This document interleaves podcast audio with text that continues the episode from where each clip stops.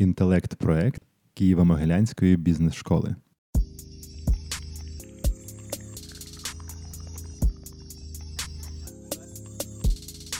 З вами Радіо КНБС. Мене звати Марина Земськова, і я дуже рада вітати Ольгу Щербину, нашу викладачку та авторку програм з менеджменту. Вітаю. Ми сьогодні будемо говорити про дуже дуже цікаву тему. Я прям чекала на неї і дуже хотілося поговорити з Ольгою. Е, ця тема вона контроль. Е, власне, хочеться розпочати з того, що є управлінці, у яких є дві точки зору. Перші управлінці це ті, які вважають контроль чимось таким поганим, трактуються тим, що у них є довіра, у них є суб'єктність в компанії, все працює від цілей, тому це неприйнятно.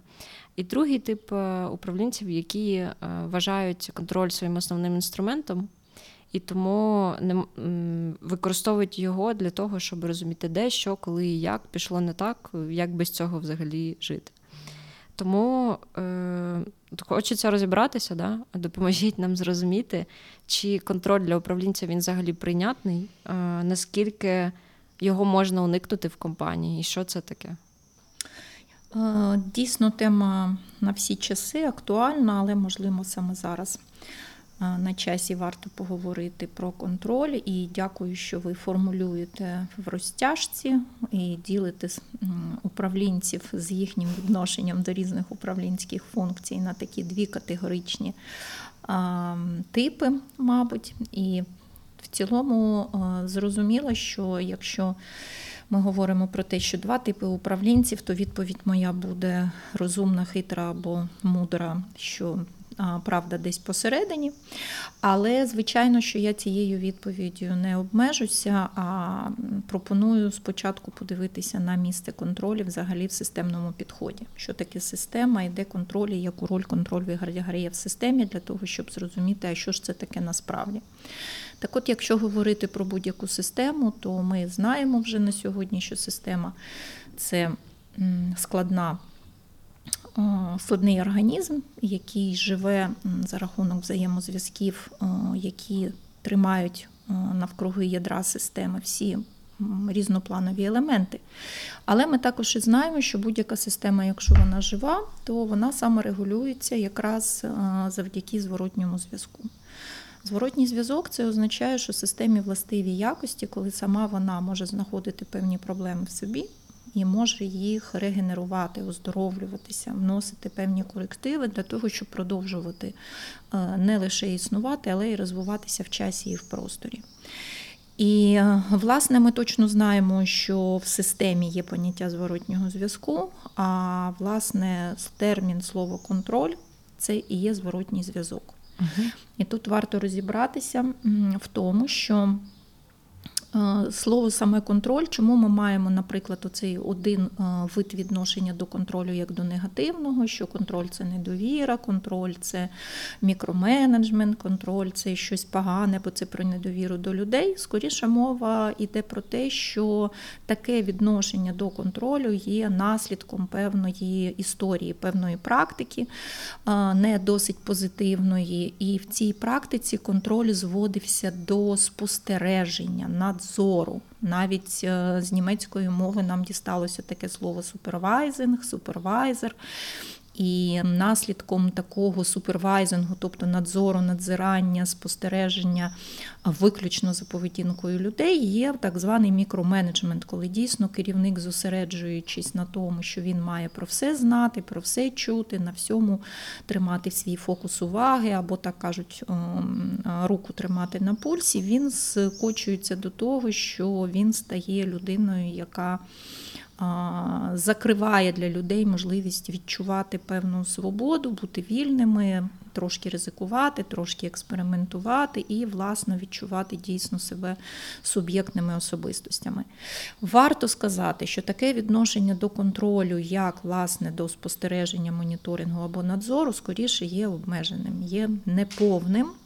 І якщо знов таки говорити про Системний підхід е, в цілому до життя, і, зокрема, системний підхід в менеджменті в управління е, сучасними організаціями, то спостереження є лише першим етапом контролю, без цього безумовно не можна. І варто сказати, що це називається збір актуальної своєчасної інформації, можливо, з різних джерел про те, що відбувається і як відбувається. Після цього другим етапом контролю є порівняння, власне, аналіз, оцінка, е, вибудування керівником своєї думки, свого відношення до того, що він бачить. Але основна сутність контролю і, власне, основний його етап є третім, який називається управлінська реакція. Угу. І управлінська реакція це власне внесення керівником через вироблення адекватних своєчасних управлінських рішень, зміни в систему, те, угу. над чим він наблюдає.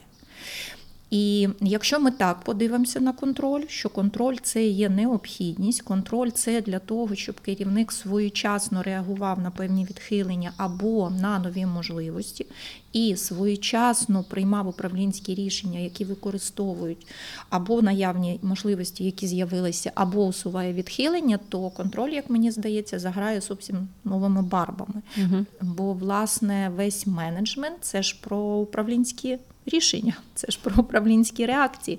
Як керівник може приймати своєчасні, адекватні, сильні вольові управлінські рішення, не володіючи достатньою інформацією про те, що відбувається насправді да, в його угу. оточенні. Тому контроль точно є важливою функцією управління, але не першою. І угу. це також є важливо, бо дійсно є ще й донині залишаються певні прибічники, такі досвідчені управлінці, які кажуть: ну, поки ж я не дізнаюся, що є насправді, я ж не можу робити ніякі інші рішення, тому контрольна функція є першою. Звичайно, це не так. Угу. Контроль важливий, але не він розпочинає весь управлінський цикл управлінську роботу. А те, що є, перше ми залишимо це за кадром, і потім поговоримо про це пізніше.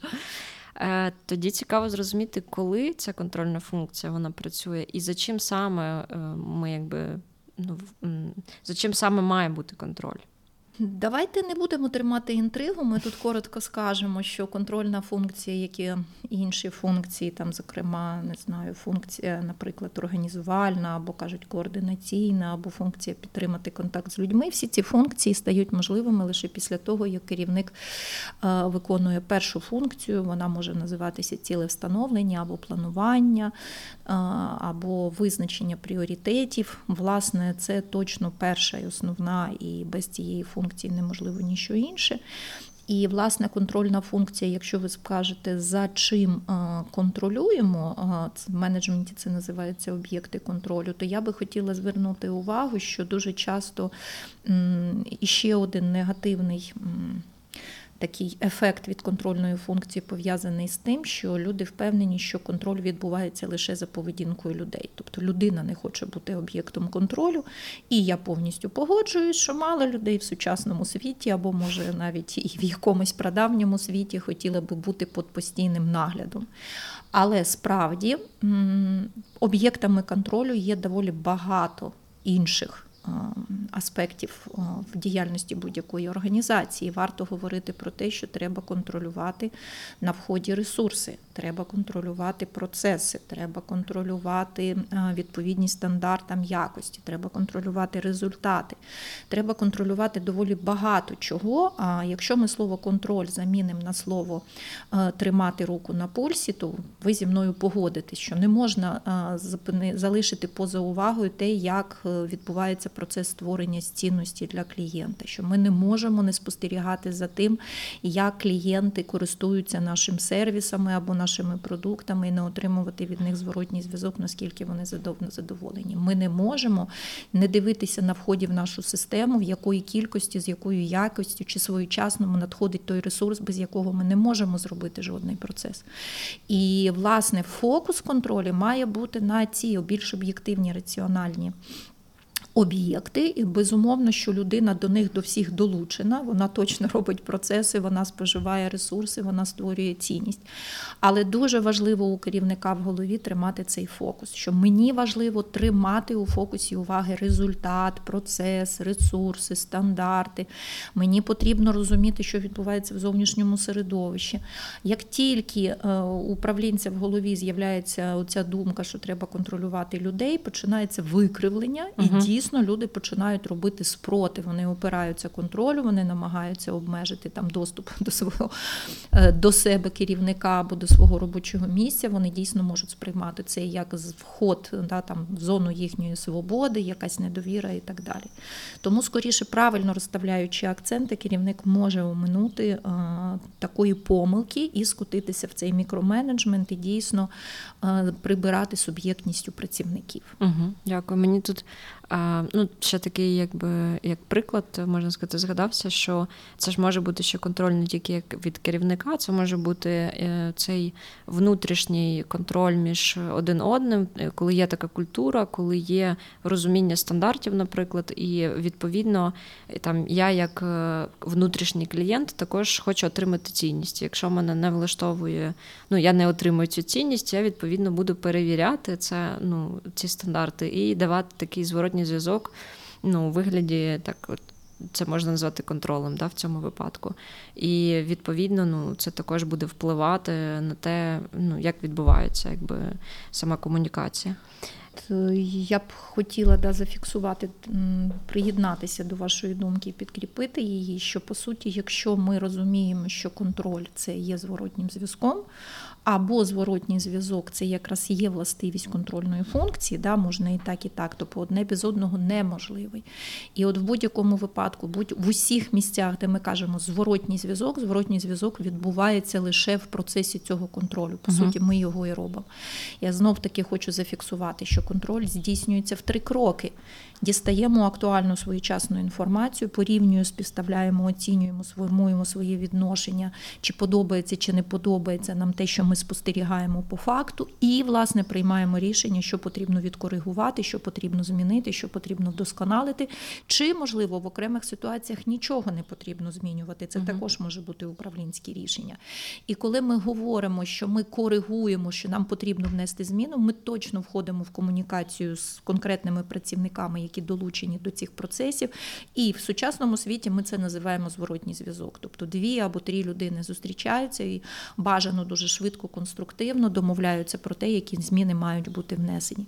І якщо е, в компанії існує культура внутрішнього клієнта, якщо всі в компанії розуміють, що всі є учасниками одного бізнес-процесу, який створює цінність для зовнішнього клієнта, то зазвичай в таких компаніях нема негативного відношення до контролю, ніхто не лякається цього слова, його використовують абсолютно нормально, але дуже часто насправді вживають поняття зворотнього зв'язку і каже, нам потрібно поговорити, нам потрібен зворотній зв'язок, нам недостатньо зворотнього зв'язку. Давайте зрозуміємо, що відбувається для того, щоб потім внести зміни. Угу, Дякую, дякую дуже за це уточнення, тому що було дійсно питання, в чому ж тоді різниця зворотнього зв'язку угу. і контролю. Е, давайте перейдемо далі, повернемось до керівника. Да? Угу. Є різні управлінські стилі. Чи різниця тоді функція ця контролю в різних стилях? Як вона там виконує себе? Е, так, безумовно, варто скоріше тут згадати класичні стилі. Зазвичай нам дуже легко розуміти різницю між трьома базовими управлінськими стилями, які описані в будь-яких підручниках, джерелах. Ну, власне, і сучасні якісь дослідження так чи інакше опираються на цю класифікацію. Ми говоримо про те, що ми можемо поведінку керівника ідентифікувати або як авторитарну, або як демократичну, або як ліберальну. І, звичайно, що опис цих стилей в собі містить, крім того, що ці керівники по-різному ставлять цілі, по-різному працюють з відповідальністю, по-різному е, налаштовують комунікації, в тому числі ці керівники по-різному працюють з контрольною функцією зі зворотнім зв'язком. І, звичайно, що е, це доволі органічно. Тобто, якщо авторитарний керівник не ем, делегує чітко видає завдання, задачі, інструкції, не займається постановкою цілей, е, замикає на собі відповідальність, не власне не довіряє її іншим, не очікує від людей ініціативи, очікує виконавчої дисципліни, вибудовує комунікації скоріше зверху вниз і дуже обмежено готовий сприймати інформацію знизу нагору. Відповідно, у такого керівника абсолютно органічно контрольна функція буде полягати в тому, що він зосереджується скоріше на зборі інформації, він самостійно на своєму рішенні прийма, обробляє цю інформацію, оцінює, приймає рішення, і зворотній зв'язок дає виключно у новій вказівці. Угу. Тобто, насправді е, люди, да, працівники, які працюють з авторитарним керівником, вони точно не використовують поняття зворотнього зв'язку, бо зворотнього зв'язку для них немає. Немає. Немає змістовного обміну конструктивної інформації двох сторін. Угу. Власне, е, авторитарний керівник ставить задачі весь час, і коли йому потрібно щось змінити після того, як він подивився, що відбувається, він ставить нову задачу. І саме у авторитарного керівника найчастіше от, е, контроль е, у людей складається відчуття, що у них тільки контроль. Угу. Контроль задача, контроль задача, контроль задача. Ну, такий стиль. Який стиль, такі власне і реалії. Угу. Якщо говорити про демократичного керівника, який в цілому в більшій мірі спонукає до взаємодії, обміну думками, тобто основний стиль полягає, е, ключово в цьому стилі полягає в дискусіях, тобто мають бути всі залучені Мгм. і в вироблення цілей, і в продумування про те, чим ми займаємося. Кожен має відчувати свою суб'єктність, кожен має не лише право, але й відповідальність і повноваження висловлюватися. Відповідно, що такий стиль управлінської взаємодії потребує високорозвиненої культури зворотнього зв'язку. І е, поняття контролю перестає носити негативний аспект, бо всі розуміють, що без актуальної своєчасної інформації ми не можемо рухатися далі. І всі потребують частого зворотнього зв'язку, якісного зворотнього зв'язку, щоб виробляти якісні управлінські рішення, швидше синхронізуватися між собою. І зазвичай в культурах компаній, де домінують саме демократичний стиль. Управління проблем да, або негативного відношення до контрольної функції немає. Більше того, в таких культурах контрольна функція називається вимогливість. Угу. І тут е, потрібно можливо назвати Патріка Лінціоні і його книгу П'ять ознак здорової команди. Так, от е, однією з ознак здорової команди є саме вимогливість. І якщо у колективі або у команди, ми кажемо, да, у такому найвищому гатунку, е, гатунку взаємодії людського, немає взаємної вимогливості один до одного, то, власне, скоріше за все, команда не досягає цілей, в команді буде присутня е, певна така безвідповідальність, інфантильність, тобто всі ознаки нездоров'я почнуть спрацювати. Тому для демократичного стилю керівника і для демократичного взагалі підходу, який панує в культурі організаційній, вимогливість є однією з п'яти обов'язкових запорук. Угу. Ну і якщо говорити про ліберальний стиль взаємодії, то тут цікаво. Тут дійсно контролю скорочується, але максимально зростає самоконтроль. Угу. І, власне, якщо взагалі говорити про ліберальний стиль взаємодії, то цей стиль підходить лише для культур, в яких кожна особистість є зрілою, суб'єктною, відповідальною да, в своїй ролі. І є таке правило да, або принцип здійснення контролю. Контроль не можна делегувати третій особі. Тобто той, хто ставить цілі, той має контролювати. І, до речі, дуже часто практикуючи керівники, навіть такі авторитарії, вони про це не знають, вони забувають, вони думають, що вони роздають задачі, а потім якась інша особа може за них контролювати. Тим самим розривають систему, погіршують клімат в колективі. Ну, це призводить Мгм. зазвичай до якраз дуже негативних наслідків. Важно, важко уявити, що доброго в цьому буде. Бо третя особа, яка наділяється виключно правом здійснювати контрольну функцію, і переважно це надзираючи за поведінкою інших людей, вона по суті набуває влади нездорової. І це Мгм. от негативні наслідки цього зазвичай дуже швидко приходять. Але делегувати контроль можна самій людині. Тобто існує по суті два формати: контролювати Угу. або здійснювати самоконтроль по відношенню до себе, до своїх дій, до своїх результатів. І, власне, ми можемо говорити про те, що ліберальна культура або ліберальний стиль керівника є адекватними, доречними тоді, коли.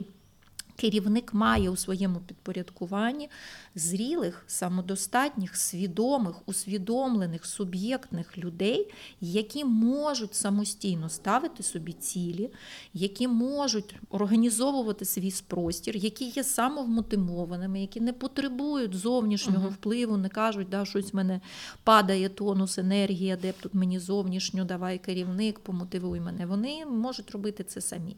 І очевидно, що саме в таких культурах взаємодії керівник спокійно дає людині і контроль їй самостійно за самою собою, за Мгм. тим, як вона це робить. Угу. І існує самоконтроль в ліберальних культурах, але не для всіх підходять ліберальні стилі, ліберальна культура, саме в силу того, що не завжди людина готова цей самоконтроль сприймати на себе. Угу. Дякую. Дуже багато виникає питань, е, особливо про останній ліберальний стиль. Да? Е, Як тоді в я розумію, що це тепер нам треба або проходитися по цим трьом далі, або просто пам'ятати про них. І далі в мене просто включається питання, як свобода е, стає поруч з цим поняттям контролю. Тобто, е, чи може вона займати якесь місце там? Це по-перше. По-друге, наскільки взагалі вона важлива, і, і дійсно як поєднати? Е, З однієї сторони, це дуже філософське питання, а з іншої сторони, дуже прагматичне і практичне, бо дійсно, коли ми говоримо контроль, це означає, що ми дивимося, спостерігаємо, аналізуємо, коригуємо. А коли ми говоримо свобода, ну, це начебто означає, що е, ми даємо, ми розширюємо рамки, в яких людина може діяти самостійно. І от питання: а з чого почати? Я би додала до цієї дилеми, до цих двох, начебто, протирічних понять свободи і контролю ще два про довіру і про відповідальність. І скоріше за все нагадала би про те, що в цілому в управлінських стосунках нема такої потреби говорити про контроль, довіру або свободу без поняття відповідальності. Ну, було б дивно, якщо б ми Мгм. думали, як мені контролювати, або треба довіряти, або треба зробити людей вільними. Бо керівник завжди, по-перше, він є відповідальним за вірений йому. Е, Чи то бізнес, чи то підрозділ, чи то колектив, чи то результат, чи то процес. Е, І це означає, що він цю відповідальність, по-перше, відчуває сам, а по-друге, мабуть, йому дуже потрібно, щоб її відчували ті, з ким він співпрацює, хто знаходиться в йому прямому підпорядкуванні. Тому що контролювати, як багато, яку свободу давати, не широку чи вузьку, де, де з'являється довіра, скоріше все починатися має з поняття відповідальності і з того її виду, яку сповідує керівник і яку він хоче створити у взаємодії з підпорядкованими. І, власне, ми на е, одному з модулів нашої програми ми от цей ланцюжок між цими поняттями контроль, свобода, відповідальність і довіра з учасниками завжди обговорюємо. Тобто це завжди інтерактивна дискусія, і дуже цікаво, що в бізнес-школі практично ніхто ніколи не приходить до висновку да, і не, не наполягає на тому, що спочатку треба визначити точки контролю, і там види контролю, і там частоту цього контролю, а потім від цього там встановлювати свободу або довіру. Очевидно, що так це неправильний шлях. І я думаю, що є дві практичні да, такі логіки поведінки керівника, е, способи його мислення, цей спосіб мислення, який він в голові триває, ця ментальна модель впливає далі на поведінку. Е, Є два типи керівників. Мабуть, якщо знов таки спростити життя, Е, одні дуже дуже відкриті, дуже такі, скажімо, бірюзово мислючі, якщо спиратися на спіральну динаміку, які йдуть від довіри. І кажуть, що їх довіра до людей є дуже великою, і що апріорі людина заслуговує на цю довіру, має мати довіру в кредит. І якщо йти від цієї ментальної моделі, від цієї віри, такої безумовної віри в людей, то ми спочатку реально даємо людям цю свою довіру, даруємо її, відкриваємося до них і кажемо: дивися, я точно знаю, що ти будеш керуватися благими намірами, що б не сталося, які б події не відбувалися, і оця моя віра в тебе наперед є Угу. дуже високого ступеня. І Якщо так, якщо з такою довірою керівник іде до людей і він комунікує це насправді, він не просто в голові в собі це тримає, він в тому числі своїми діями, своїми словами про це говорить, це відкриває по суті простір до себе і формує цю культуру довіри. Тут далі логічно, що люди відгукуються і включають відповідальність. І в даному випадку ми говоримо про відповідальність як готовність іншої людини прийняти на себе ризики за дії, самостійні дії в невідомості, в невизначеності, в той, власне, в тому середовищі, в якому зараз ми перебуваємо, коли ніхто наперед до кінця не знає, що станеться і як діяти. І от така довірливість керівника в гарному сенсі цього слова, як віра в те, що людина розумна, людина сучасна, людина залучена, вона буде відчувати ризики за те, що відбувається не лише своїм шкурним інтересом, але й піклуватися. Про інтереси системи, в якій вона проходить, по суті, ми говоримо про те, що довіра породжує, вона впливає на те, що люди стають більш суб'єктними, Мгм. що вони готові відчувати цю відповідальність як виклик, як ем, ризикованість певну. І наступним тоді ми маємо проговорити з цією людиною рамки її свободи. Угу. Бо свобода це все одно про рамки. Свобода це про домовленість тому, в чому я вільна, що я можу робити самостійно на свій розсуд, керуючись своїм здоровим глуздом, своєю професійністю, своїм не знаю, аналітичними спроможностями, своїми якимись сильними сторонами. А що все ж таки керівник хоче, щоб я проговорювала з ним, щоб я повідомляла йому, про що він хоче тримати зі мною більш постійний зв'язок Угу. бути в певному такому інформаційному тонусі і каже, будь ласка, до цього залучай мене. Угу. Угу. І от, власне, якщо після цього ми домовляємося про ці межі свободи, і дуже класно, коли сама людина про це говорить. І по суті, коли ми говоримо свобода, це реалізується через домовленість про повноваження, які рамки цих повноважень, це в менеджменті називається повноваження, в житті це називається свобода і рамки цієї свободи. І як наслідок домовленості про рамки свободи з'являються вже в кінці точки контролю, коли ми кажемо, ага. Довіра є, відповідальність з'явилася. Да, Оцей суб'єкт у керівника, ця людина, яка каже: Окей, мені я розумію, що ти довіряєш мені, я розумію, що тобі трошки страшно, і мені самі трошки страшно, але я хочу, я хочу з тобою е, бути в цьому форматі е, взаємодії, і я готова, мені потрібна певна свобода. Да, Я хочу від всіх до цих рухатися сама. А отут я і сама не впевнена, давай домовлятися з тобою як з керівником, де ти будеш мене підтримувати, де ти будеш спостерігати, що я роблю, де я буду тобі сигналити, що мені потрібна допомога. І ми відкрито домовляємося. По суті, ми домовляємося про види, методи, інструменти, точки контролю, Мгм. частоту контролю. Угу. Проговорюємо, фіксуємо це, і тоді це не сприймається як мікроменеджмент, тоді це сприймається як допомога, підтримка від керівника і своєчасний зворотній зв'язок, щоб вчасно вносити потрібні корективи. Угу. І, власне, друга модель да, ментальна, якщо вона прошита в голові у керівника, вона також діюча, працююча. Це тоді, коли керівник каже, і якщо бути чесною, то в аудиторії більше сторонників другої цієї моделі, коли вони говорять, мені важливо подивитися на вході, мені важливо зрозуміти, до якого рівня сприйняття відповідальності готова ця конкретна людина. Угу. Бо очевидно, що ми всі апріорі не можемо бути високого рівня відповідальними в кожному е, етапі свого життя і в кожній ролі, заходячи в різні ролі, ми зростаємо. Ми починаємо з якоїсь дуже базової, дуже такої простої відповідальності, яка називається виконавча дисципліна. Скажи мені, що робити, і я буду робити, як ти скажеш. І для того, щоб е, досягнути вже відповідальності такого високого рівня, в делегуванні є так зване поняття абсолютне делегування, коли керівник от, насправді да, довіряє повністю.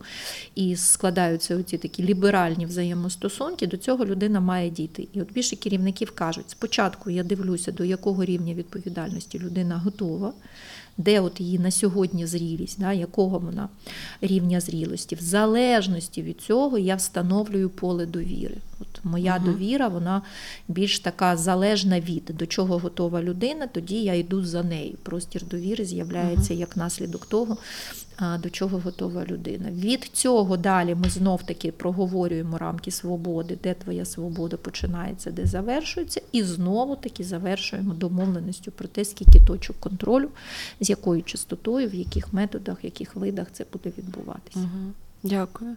Е, Я зараз так трошки намагаюся підсумувати, зрозуміти. Тобто, якщо я правильно розумію, коли людина зростає суб'єктно, вона може тоді взяти на себе цю відповідальність. Відповідно, з'являються там е, є передумови певні довіри, з'являється е, якраз розуміння.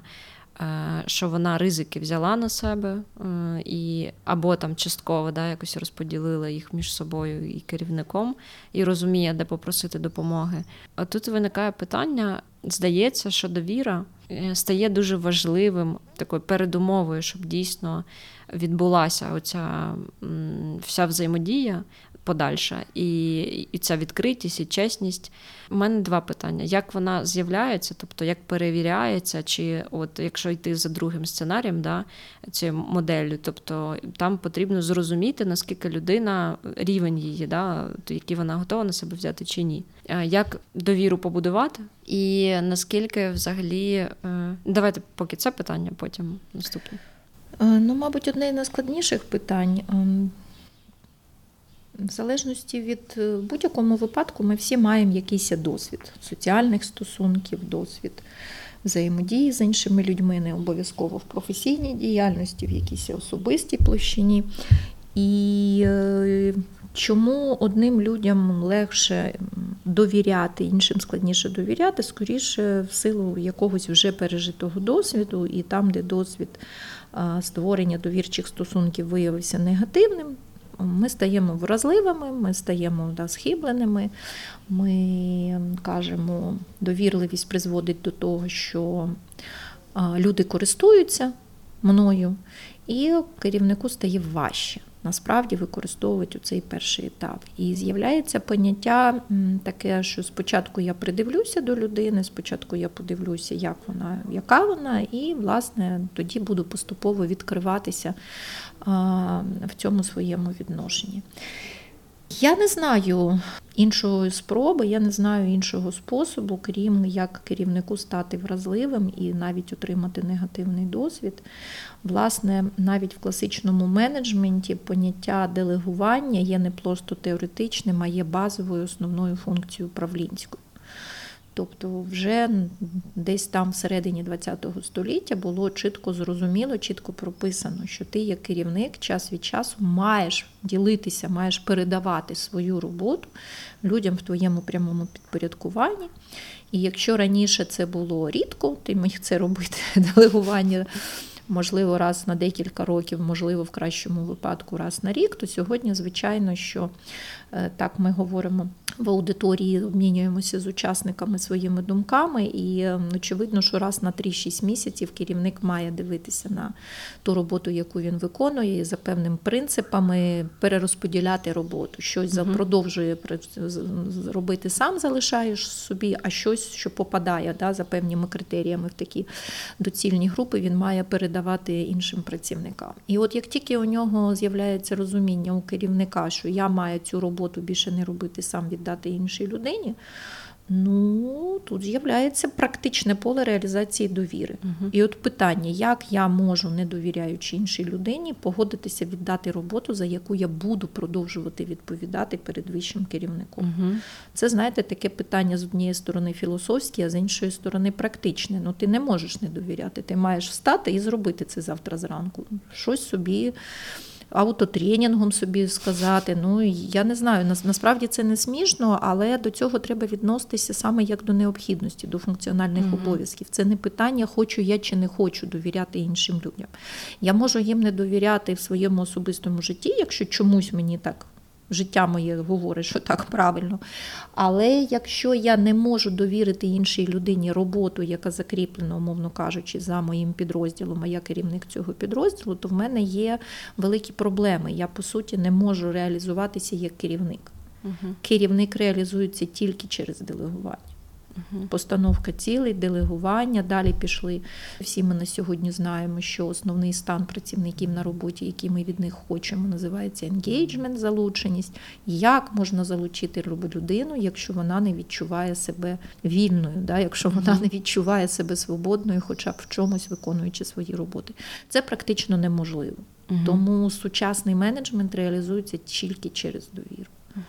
Дивитися на людей, більшість із них абсолютно нормальні, адекватні, вони хочуть зробити щось хороше. Угу. І розуміти, що люди будуть помилятися, але більшість із них буде помилятися не тому, що робить це спеціально, а тому, угу. що або не до кінця ще навчені, або не до кінця впевнені, або не всі деталі з'ясували. І мова йде про те, що от якщо ми говоримо якраз про другий такий більш прагматичний підхід, дивися, як у людини зростає рівень її цієї зрілості, відповідальності, і збільшуй для неї поле свободи, збільшуй для неї поле да, цієї довіри. То це і називається вирощувати людей, сприяти тому, що людина дорослішає в своїй ролі. І ти, як починаючи з маленьких кроків, з маленьких поступок, з спочатку рамки свободи будуть вузенькі, але угу. ти їх маєш збільшувати, збільшувати. І якщо е, керівник практикує регулярні сесії зворотнього зв'язку, то власне от, е, наступна ітерація ці поле свободи збільшується, і поле довіри може збільшуватися на кожній наступній сесії. А якщо керівник бачить і спостерігає, що людина реально в неї динаміка позитивна, що вона бере, вона навчається, вона швидко рухається. Тут вона один раз помилку допустила, наступного разу вона її не повторює. Тут вона вже Мгм. приходить з ініціативою, тут вона проактивно включається, тут вона задає питання. І, власне, якщо це є у керівника прекрасна можливість і необхідність розширювати довіру, да, розширювати поле свободи, власне, даючи людині відчувати себе да, таким вільним птахом, яка творить свою роботу Угу. присвоює собі цю роботу. От я люблю це таке поняття, коли людина відчуває, що це її робота, стає автором цієї роботи. Мабуть, це якраз те, до чого має прагнути керівник. Що не люди роблять не за нього і для нього його роботу, а люди роблять свою роботу, тому що їх їм. Подобається, тому що вони відчувають, що від них залежить, що вони можуть змінити, що вони впливають на результат, що в них є можливість повноваження і необхідність спілкуватися, розвивати, комунікувати, рухатися, автоматизувати цю роботу, Угу. щоб робити її або більш цікавою, або менш, або більш простою. Дякую. Дякую. Я хочу якраз продовження. Ви почали говорити про помилки. Е, Давайте розберемо приклад, таке фінальне буде у нас питання. Е, Уявімо менеджера, у якого там 3-4 людини в підпорядкуванні, е, його команда, і е, я не знаю, якщо можна назвати це командою, я зараз почала про це думати. І там з'являється ну, така досить постійна проблема, що повторюються ну, раз, два, три, чотири, п'ять помилки, наче, наче говоримо, наче є зворотній зв'язок, нічого не відбувається. І це налаштовує цього керівника молодого на те, щоб переходити в такий контроль вже негативний, я б сказала, зворотній зв'язок, такий навіть не коригуючий, а негативний. І, е, власне, що з цим робити? Е, Якщо ризики великі, наприклад, якщо ті помилки, які відбуваються, вони досить важливі. Давайте візьмемо цей приклад, розіб'ємо його на більш два більш детальні приклади. Бо якщо у керівника в підпорядкуванні знаходиться, як ви говорите, там 2, 3, 4, декілька людей, і помилки є у всіх працівників, і при цьому ці працівники, наприклад, виконують однорідну роботу і всі помиляються, то очевидно, що проблема не вирішується контролем, а і взагалі, скоріше за все, проблема не в виконавцях.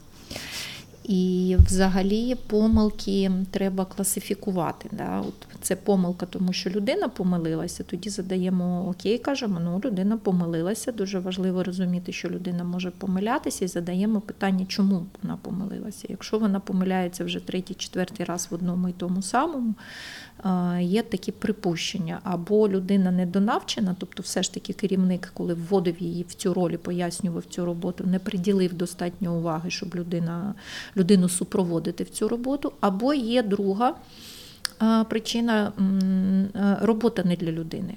Ми вже на сьогодні знаємо, мабуть, окремі підкасти були на тему, що є робота, до якої людина схильна. Григорія Сковороди називається сродня праця, uh да, коли людина відчуває себе в цій роботі як птах, і вона в ній пливе, в неї драйв, якщо говорити сучасними словами. І тоді вона у неї виходить. В руках у майстра справа спориться. Да, Така теж така метафора стародавня. Тому або е, щось не те з процесом навчання, Угу. І керівник має розібратися, чи точно він достатньо уваги приділив, коли вводив людину в роботу, або робота реально не для цієї людини, і дійсно тоді потрібно приймати рішення, чи то міняти людину, переводити її, ротувати між ними, можливо, між цими трьома-чотирма виконавцями, змінити угу. розподілені обов'язки.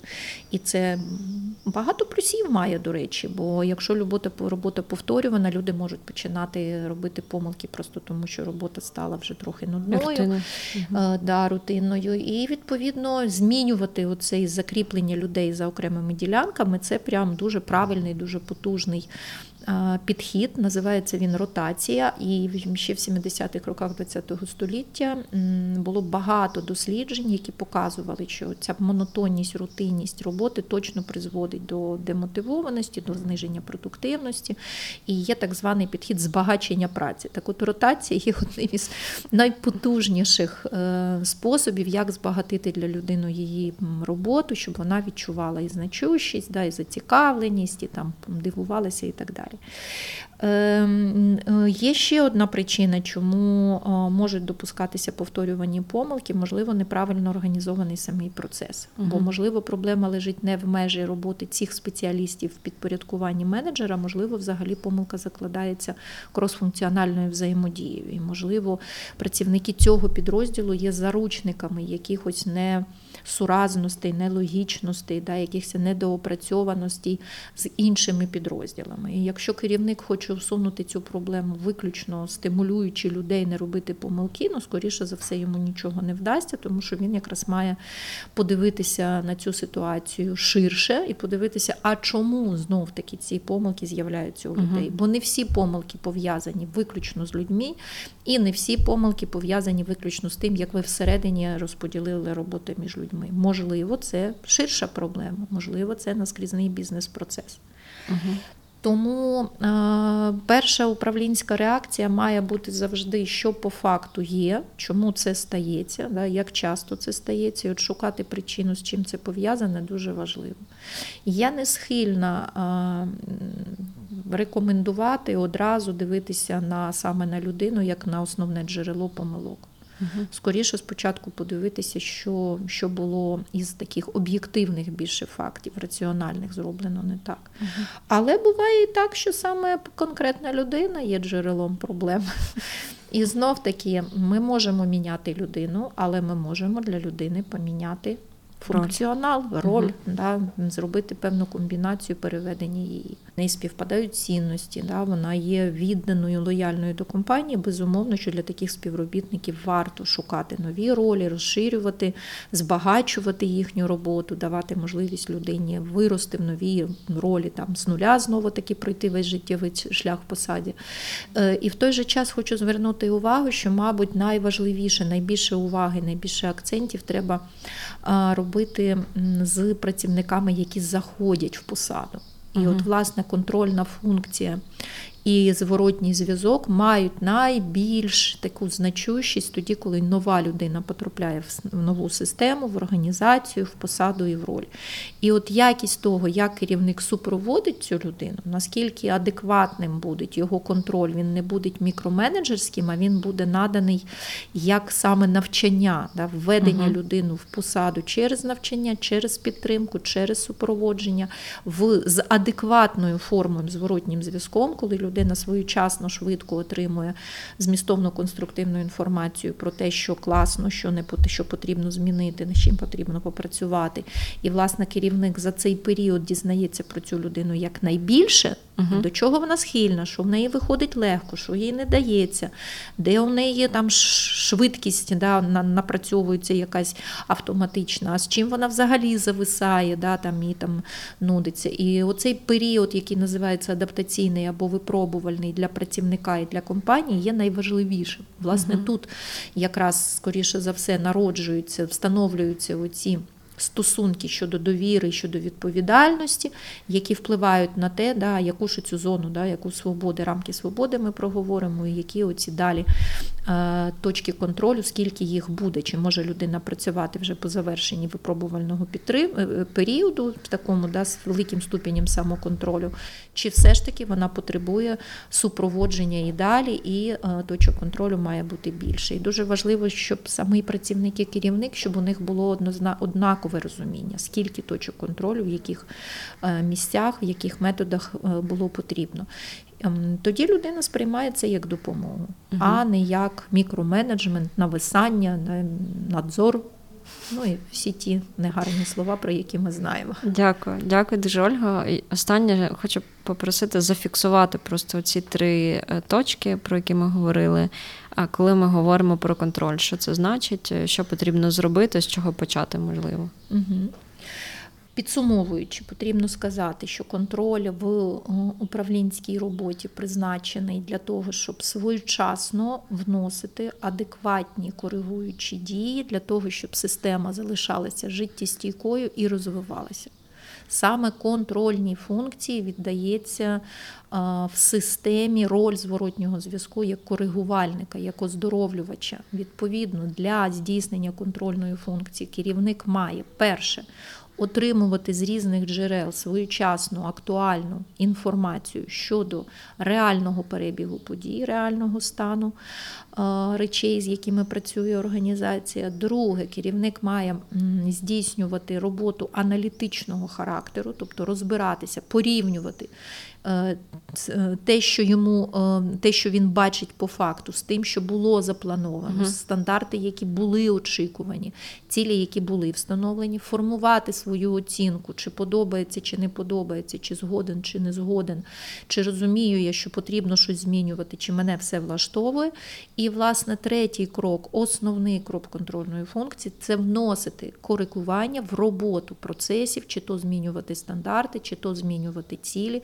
чи змінювати процес організації роботи, власне, це і називається управлінська реакція.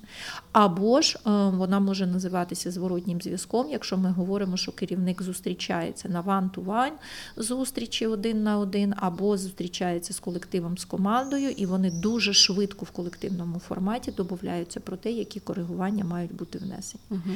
І, звичайно, що стиль керівника, чи то авторитарний, чи то демократичний, чи то ліберальний, буде впливати на те, як буде здійснюватися всі три етапи. Угу. Як керівник буде отримувати інформацію, якими методами, бо авторитарний отримує її своїми способами, в нього є свої улюблені види е, збору інформації. Демократичний керівник буде використовувати інші е, методи, при цьому ліберальний так само у нього будуть трошки інший набір, угу. з якого він буде вибирати. Другий етап аналітична робота це не залежить від ніякого уподобання стилю, це аналітичні здібності керівника, які він має застосовувати, демонструвати. І, власне, третій етап сила волі. Як я хочу, да, я хочу авторитарно розказати, які коригування треба внести, чи я хочу зібрати демократичне обговорення, такі колективну е, сесію зворотнього зв'язку, щоб кожен висловився, і ми разом прийшли до єдиної думки, чи змінюємо, чи не змінюємо ми, чи то стратегію, чи то бізнес-процес. І, власне, ліберальний керівник може сказати: віддаю тобі, довіряю тобі самому прийняти коригуючі рішення. Як керівник, я точно засвідчую, що мене не влаштовує, наприклад, ця ситуація, я точно хочу там іншого результату, але мені потрібно, щоб саме ти визначився, як будеш цей uh-huh. результат досягати. Наприклад, це може звучати так. Тобто сама функція залишається, три етапи залишаються, але нюанси, модель поведінки може доволі сильно змінюватися від uh-huh. культури компанії або від уподобаного стилю конкретним керівником. Дуже дякую, Ольга. Мені здається, це настільки ємкий подкаст, який можна буде потім переслуховувати. І я всім бажаю розібратися з цим, у кого виникали питання. І хочу сказати, що ми будемо продовжувати, тому чекайте наступні подкасти з Ольгою. Дуже дякую. Дякую вам.